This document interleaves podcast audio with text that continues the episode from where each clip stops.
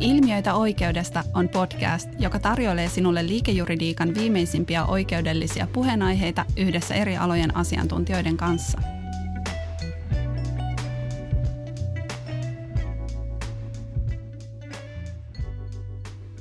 Tervetuloa Boreniuksen Ilmiöitä oikeudesta podcastiin. Minä olen Olli Isoaho ja toimin juristina meidän konkurssi- ja insolvenssitiimissä.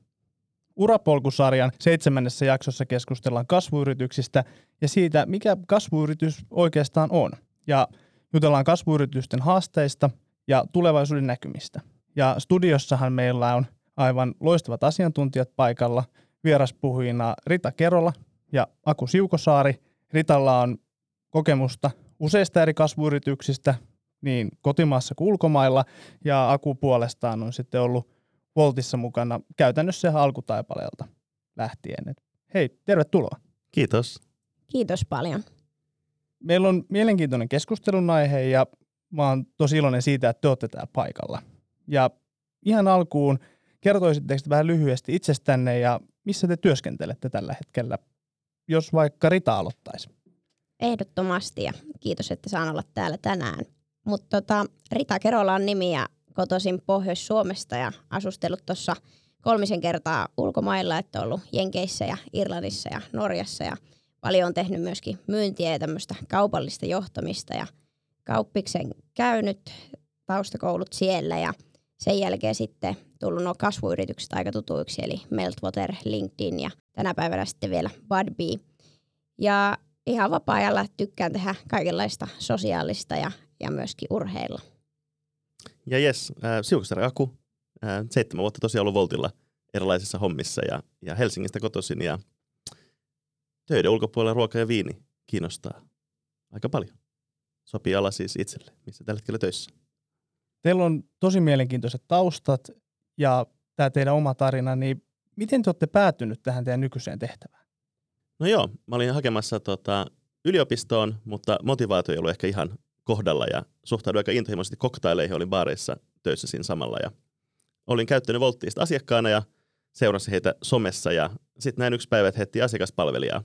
Ja mä ajattelin, että se voisi olla ihan kiva, kiva tämmöinen siirto ää, siistiin päivätyöhön ja, ja tota, ennen kuin sitä alkaa hakemaan taas uudestaan yliopistoon seuraavana keväänä. Ja sitten haastattelussa kävi ilmi, että ei siellä ole mitään asiakaspalvelua, ää, että se pitäisi myös samalla perustaa ja sitä tehtiinkin sitten eka ää, vähän yli vuosi vasta liitiketteihin ja luotiin sitä asiakaspalvelun konseptia ja alettiin lähettää giffejä ja emoja asiakkaille ja puhua ehkä vähän rennommalla tyylillä, kun mihin oltiin totuttu. Ja sitten alettiin, siirryttiin ehkä tähän kasvuyritysvaiheeseen ja alettiin laajentumaan. Sitten mä olin neljä vuotta meidän expansion-tiimissä ää, avaamassa volttia ää, sitten 19 maahan yhteensä. Ja sitten siihen tuli pieni tauko, niin nyt mä oon ollut vajaa pari vuotta tämmöisessä nykyään International – Strategy and Operations ää, tiimissä Global Ops, ää, eli autetaan kaikkia meidän maita ja itsellä asiakaspalvelufokus fokus siinä aika, aika isona.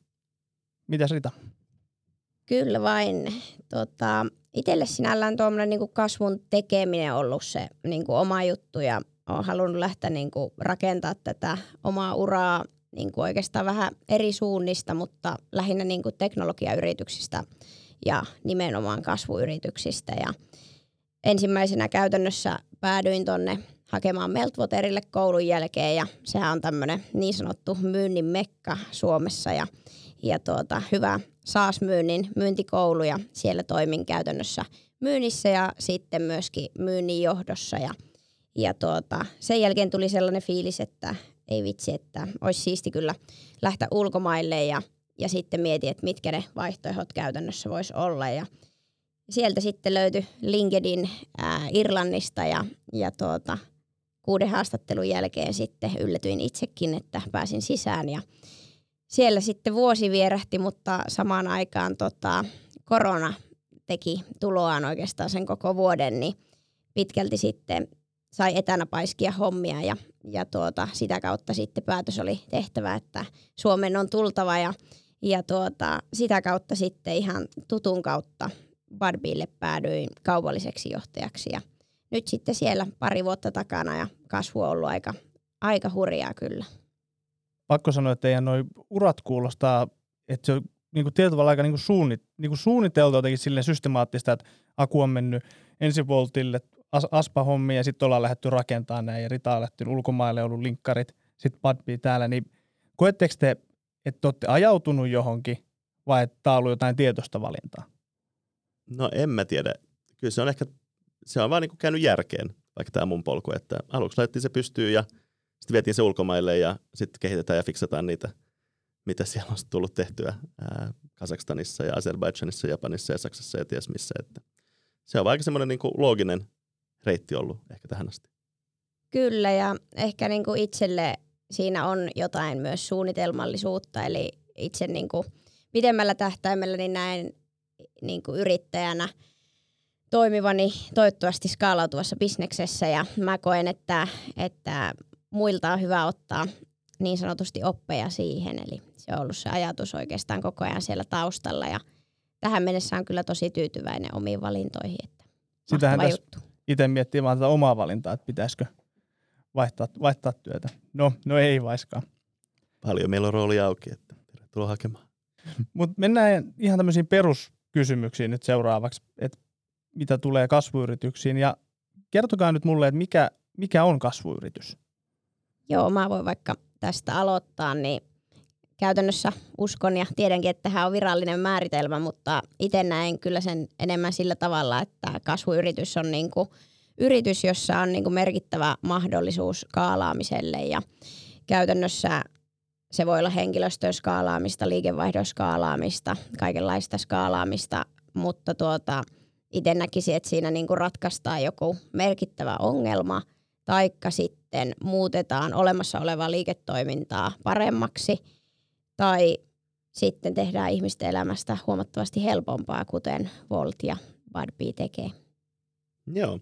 Mäkin tätä googlettelin ja näitä virallisia määritelmiä. Niitä löytyy aika monta. Muun muassa yksi oli, että pitää olla vähintään yli 10 työntekijää ja tietty prosenttimäärä kasvua tiettyjen vuosien aikana, mutta sanoisin, on aika samaa kurita, että ehkä tämmöinen niin startup on tämmöinen kehittyneempi seuraava versio, missä haetaan sitä kasvua, että idea homma toimii jo ja, ja tota, sanoisin, siinä on kuitenkin tämmöisiä startup piirteitä, että ehkä sama tekemisen kulttuuri ja kuitenkin vielä sille luodaan uutta ja uusia ominaisuuksia tai, tai laajennutaan tai, tai muuta.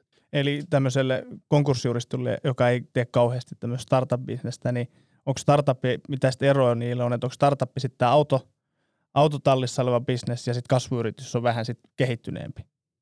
No ehkä se, ehkä se on vähän niin, ja kyllä se on melkein, niitä voi käyttää ehkä synonyymenäkin, että, että osa startupeista on kasvuyrityksiä, osa kasvuyrityksistä on vielä ehkä startuppeja. Ja tota, niin, ehkä sitten, että kun startup löytää sitä kuuluisaa kasvua, niin ehkä niitä oikeasti kutsuu kasvuyritykseksi. Että se idea on jo niin kuin todettu toimivaksi ja, ja homma, homma rokkaa.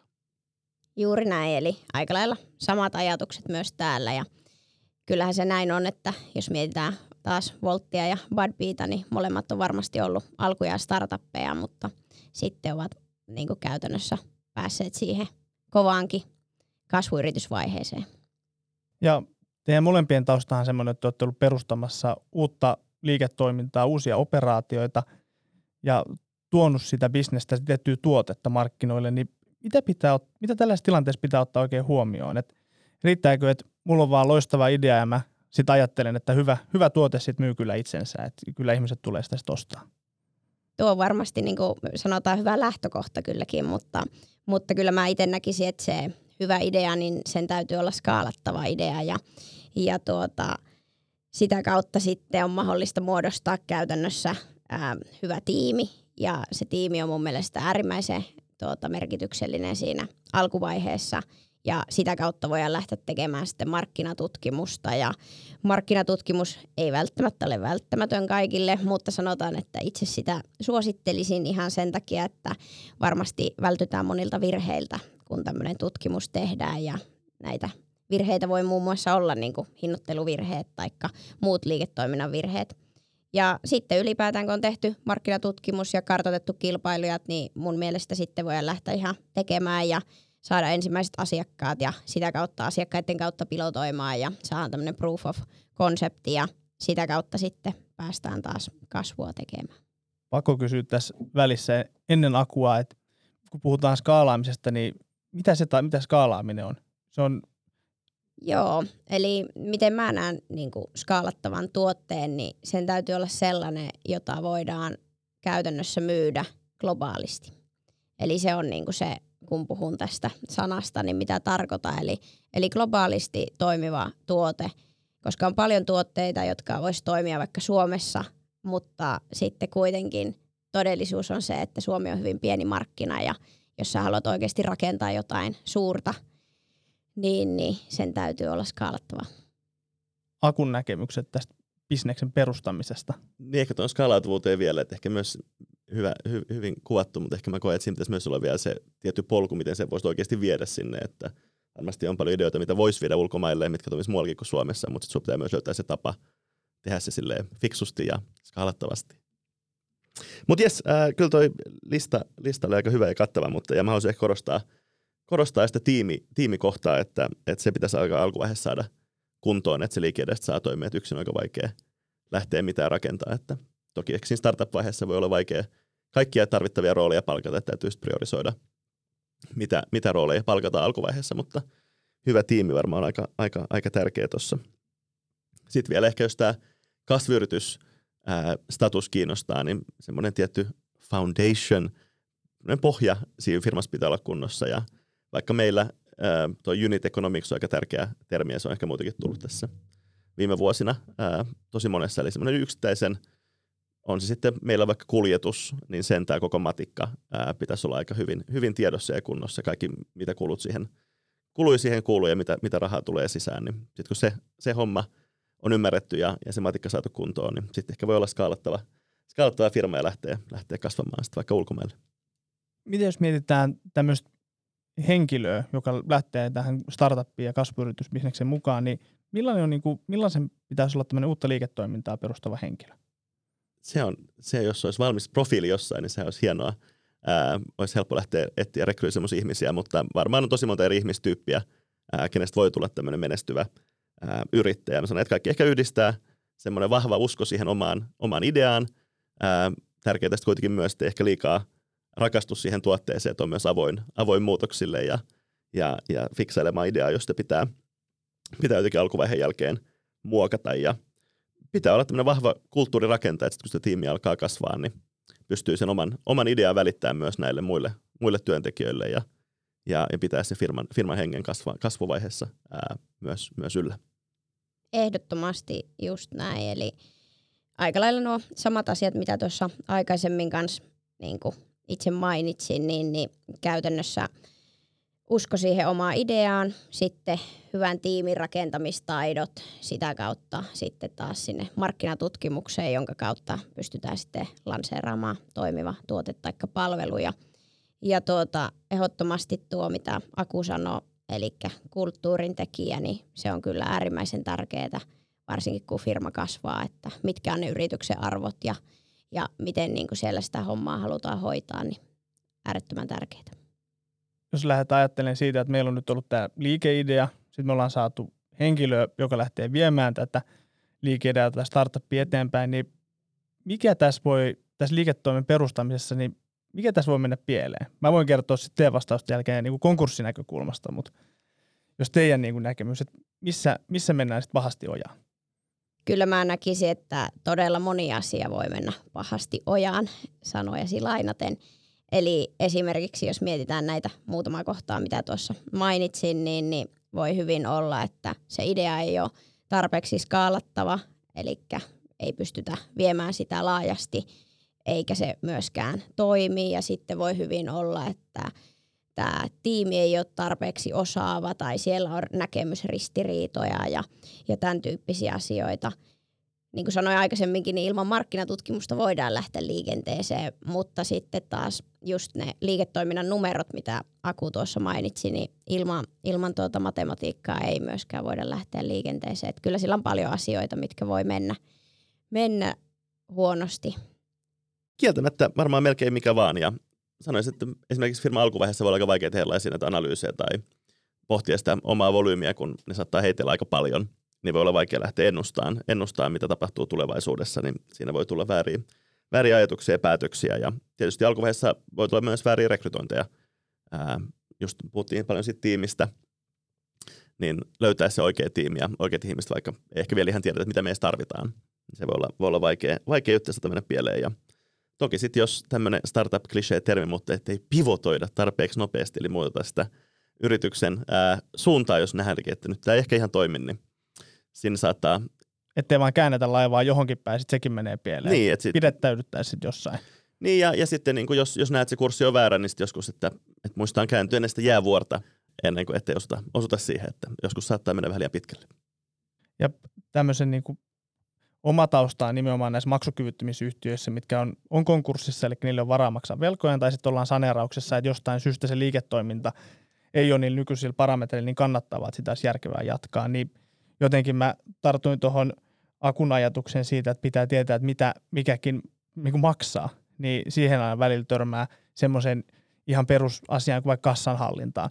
Eli sulle ei yksinkertaisesti ole enää varoja pyörittää sitä bisnestä. Ja sitten vaikka sulla olisi kuinka hyvä idea, sulla olisi jotain asiakkaitakin, mutta jos siellä kassassa ei ole rahaa, niin se on sitten se on sit niinku siinä. Se on siinä ja kyllä se on ilmeisesti monen, monen startupin kohtalo, että rahat vaan yksinkertaisesti loppuu kesken. Tai ollaan tosi hilkulla, että ne loppuisi kesken. Että siitä on kuullut aika paljon tarinoita, että kassassa on, on enää vaikka viikoksi tai kuukaudeksi jäljellä varaa ja sitten täytyykin hankkia vähän lisää, Mutta sitten tuleekin rahoitusta. lisää fyrkkää. Sitten on tullut. Nyt tietysti ajat on vähän mitä on, mutta, mutta tota, kyllä ne fiksut firmat pärjää. Miten sitten työskentely kasvuyrityksestä, niin kertokaa, kertokaa, että millaista työskentely on, kun yritys kasvaa nopeasti siellä yhtiössä? Joo, eli tuota, mun mielestä se on hyvinkin nopeatempoista.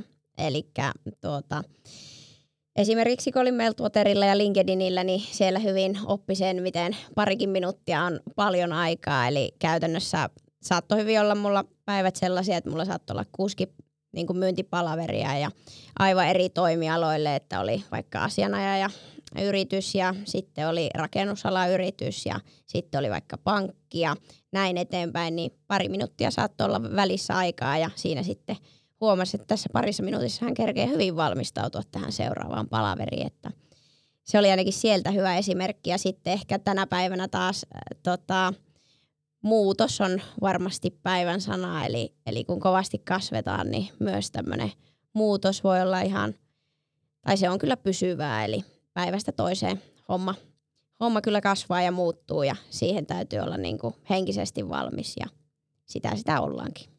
Joo, aika samat kokemukset, että tosi hektistä. Ja just tämä muutos, että olla aika nopeasti valmis oppimaan uutta ja sopeutumaan uuteen tilanteeseen tai uuteen rooliin. Että mä sanoisin, että mulla on seitsemän vuoden aikana ollut ehkä Voltilla kolme titteliä, ää, mutta mä oon oikeasti tehnyt varmaan, en tiedä kuinka montaa kymmentä eri roolia siinä samassa, että se, sekin on ehkä vähän joustavampaa. Ja, tota, helkkari hauskaa ja, ja tota, rankkaa samaan aikaan, mutta voin suositella. On siinä oma viehätyksensä. Ja nyt tulee mulle tämmöinen todella helppo kysymys, että miten siitä kasvuyrityksestä tehdään kannattava?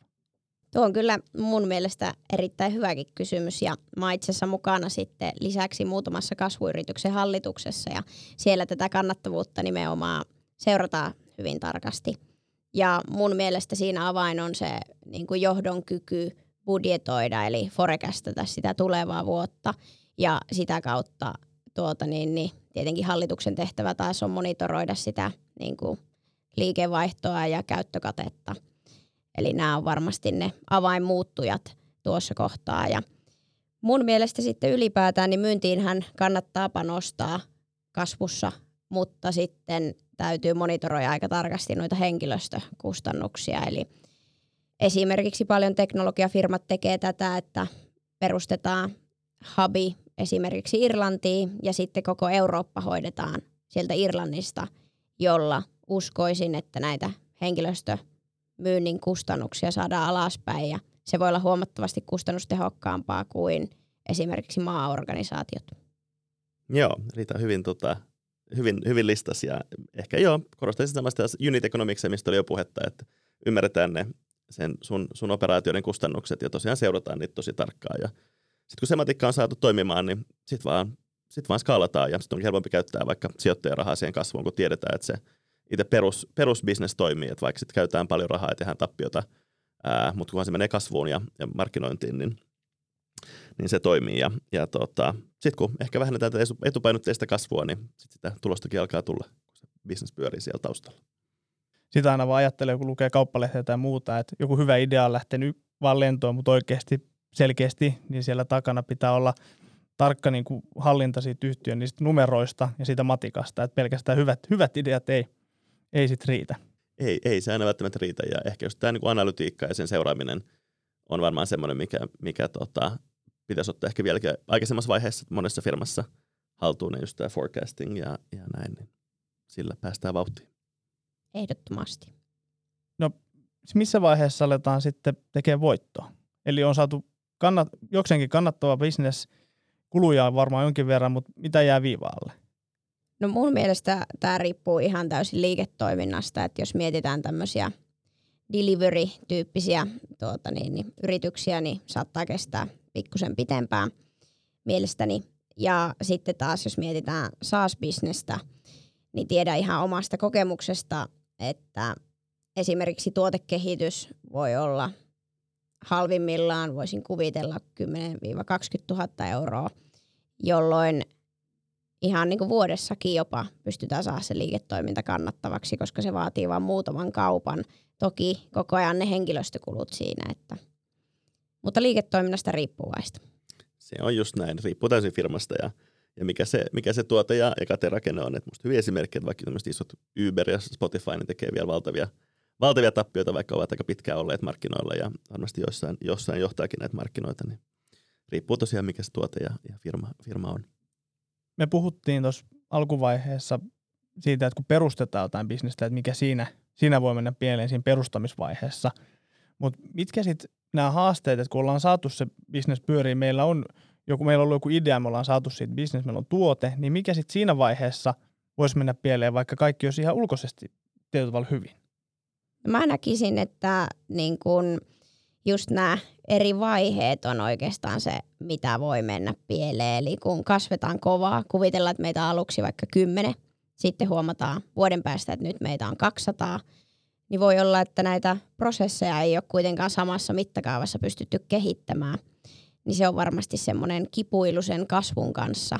Näkisi, että on kasvuyritysten yksi suurimmista haasteista. Mutta toki Toisena näkisin myös tämän kannattavuusasian, eli missä kohtaa sitten ollaan just kannattavia. Ja kolmantena on paljon asioita, mihin me ei voida kuitenkaan vaikuttaa.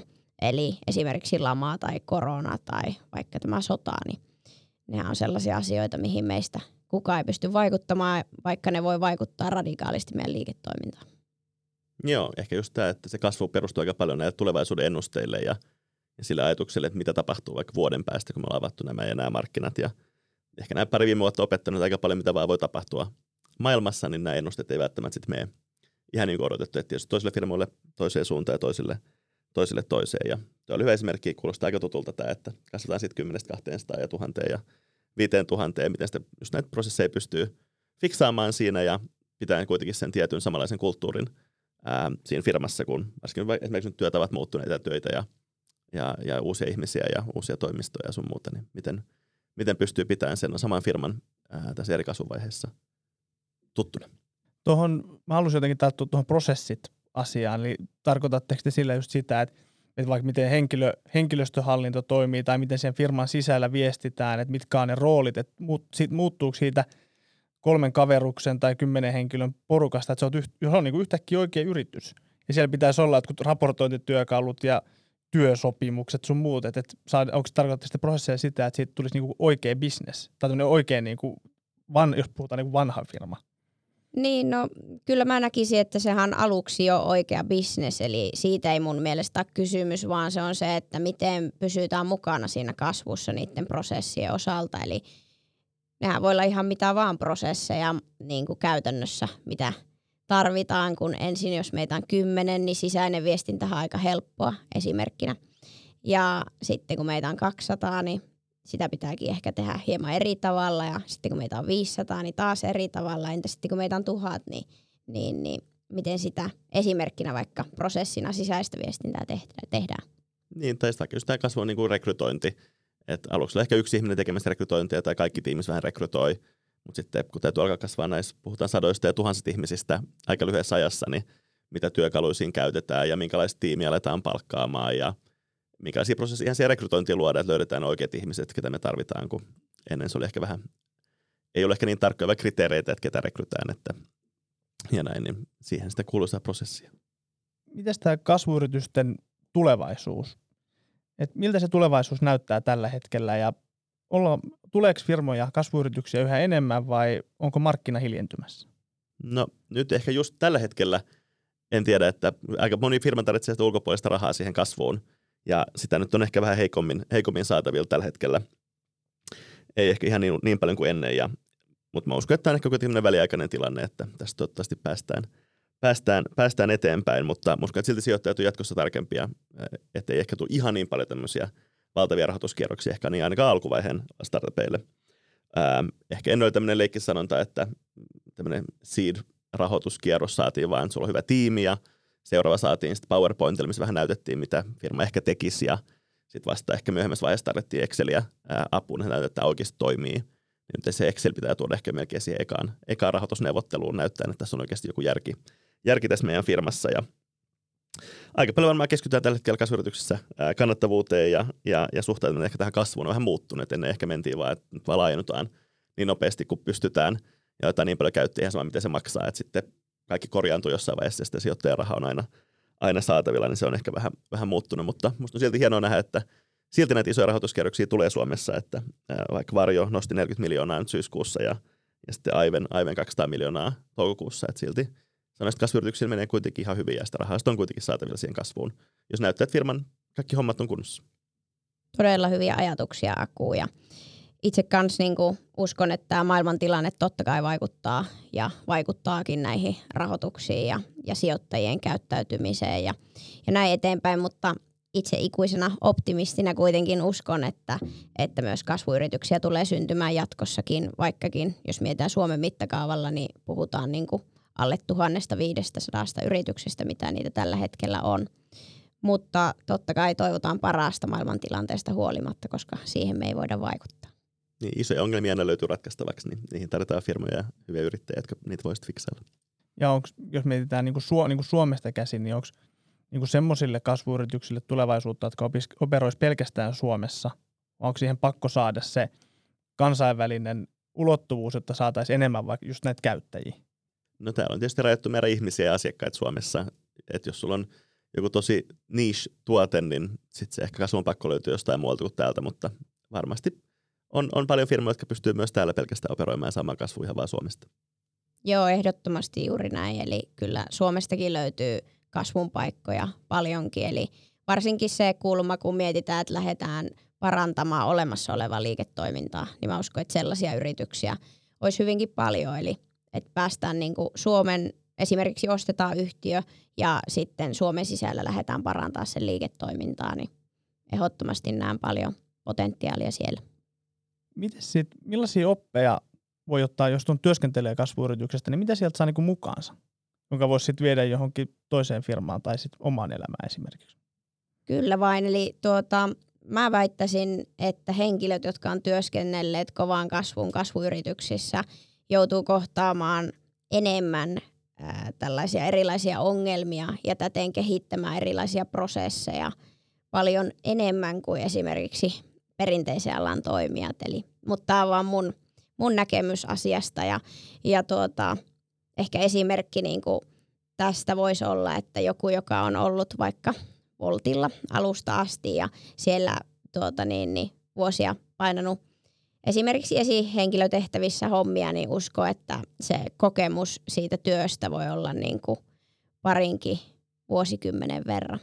Mutta tämä on vaan mun näkemys tästä osaamispääomasta. Joo, ehkä toi niinku ongelmanratkaisukyky ja, ja, ja sen nopeus on varmaan semmoista, mikä saattaa olla tämmöisessä ehkä toisenlaisessa yrityksessä vähän, vähän uutta. Ja, ja tota, sanoisin, että kasvuyrityksissä tarvitsee myös testataan uusia asioita vähän herkemmin ja, ja ei, ei ehkä vaadi niin pitkään prosessia tai hirveätä suunnittelua. Joku saa idean ja sitten lähdetään kokeilemaan ja toki sitä täytyy seurata ja täytyy tehdä se fiksusti, mutta ehkä tehdä vähän ketterämmin, ketterämmin asioita ja, ja tämmöinen toinen, toinen tämmöinen, käytiin se pivotointi, mutta tämmöinen fail fast on tämmöinen yleinen startup-termi, mitä viljellään. Että kokeillaan, ja jos ei se toimi, niin sitten päätetäänkö nopeasti ei toimi ja mennään eteenpäin, kun jotain uutta, uutta juttua ja sitten ehkä rohkeutta, ää, semmoista, että uskaltaa kokeilla uusia juttuja. Ei niin paljon tehdä samalla vanhalla tyylillä. Mites tuommoinen, olisiko tärkeää, että siinä uran, uran alkuvaiheessa vaan oppisi kantapään kautta ja itse tekisi ne kaikki virheet, vai onko se tärkeää, että teillä olisi joku mentori olemassa? Kyllä mä sanoisin ehdottomasti mentorointia, että ei aina tarvitse keksiä jokaista pyörää, pyörää uudestaan. Ja musta meillä on aika kiva tämmöinen startup-yhteisö Suomessa ja muista, että mua on autettu paljon, on käyty eri firmoissa kyselemässä, että mitä vaikka analytiikkaa kannattaa laittaa pystyyn. Tai, ja sitten musta on kiva, että päässyt myös sitä auttaa nykypäivänä ää, muita firmoja kertoa heille vähän, että mitä, mitä aspaa kannattaa rakentaa tai mitä lähtee ulkomaille. Mutta tota, ehkä ihan kaikkea ei kannata kuitenkaan muilta oppia, että ei sitä kehitystä ehkä tapahdu, jos vaan tekee samalta, samalta mitä muut on tehnyt. Ja, ja tota, kyllä niistä virheistä oppii, oppii, oppii että kannattaa myös omia juttuja kokeilla. Joo, ehdottomasti samaa mieltä ja, ja että siitä mentoroinnista on niinku suuri hyöty ja pystyy välttämään niinku suuren määrän virheitä hakemalla mentoreita eri, niinku käytännössä eri aloilta ja eri titteleillä ja näin eteenpäin, mutta myöskin mä itse näin sen niin kuin faktana, että myös kokeilemalla oppii paljon ja virheitä tulee välttämättä, niin siinä mielessä se mentorointi ei tule poistamaan missään nimessä niitä virheitä, mutta varmasti vähentää. Tähän loppuun mä haluan kysyä teiltä, että minkälaisia vinkkejä te antaisitte henkilölle, jota kiinnostaa perustaa oma bisnes?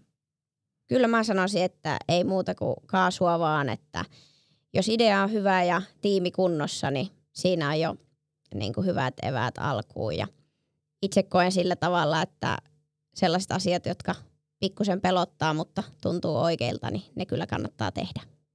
Just näin. Ja ehkä se on se helppo, jos sulla on oma idea, niin sitä on aika helppo testaa, että joko niin kuin kavereilta tai riippuu vähän mikä se tuote on, niin ihan vaikka mennä kadulle kyselemään, että hei, olisiko tämmöiselle tuotteelle, että ostaisitko, maksaisitko tästä, tästä palvelusta, niin siinä on aika helppo selvittää, että onko ideassa jotain perää. Ja sitten kun se homma toimii ja, ja jos sulla ehkä asiakkaita löytynyt sieltä kadulta, niin sitten vaan hyvä tiimi kasaa ja että harva aika hyvä kaikessa, niin, niin tota, kansi ottaa joku, joku muu siihen mukaan ja sitten vaan kohti kasvua. Kiitos Rita ja Aku. Tämä oli tosi mielenkiintoista ja hienoa, että saatiin teidät vieraaksi meidän podcastiin. Ja jos aiheesta on lisää kysyttävää, niin olkaa yhteydessä ja kuullaan taas seuraavassa jaksossa. Näin tehdään. Kiitos. Kiitos paljon. Hei, jos pidit tästä podcastista ja haluat kuulla lisää oikeudellisista ilmiöistä, käy kuuntelemassa myös aikaisemmat lähetykset Spotifysta, SoundCloudista tai iTunesista.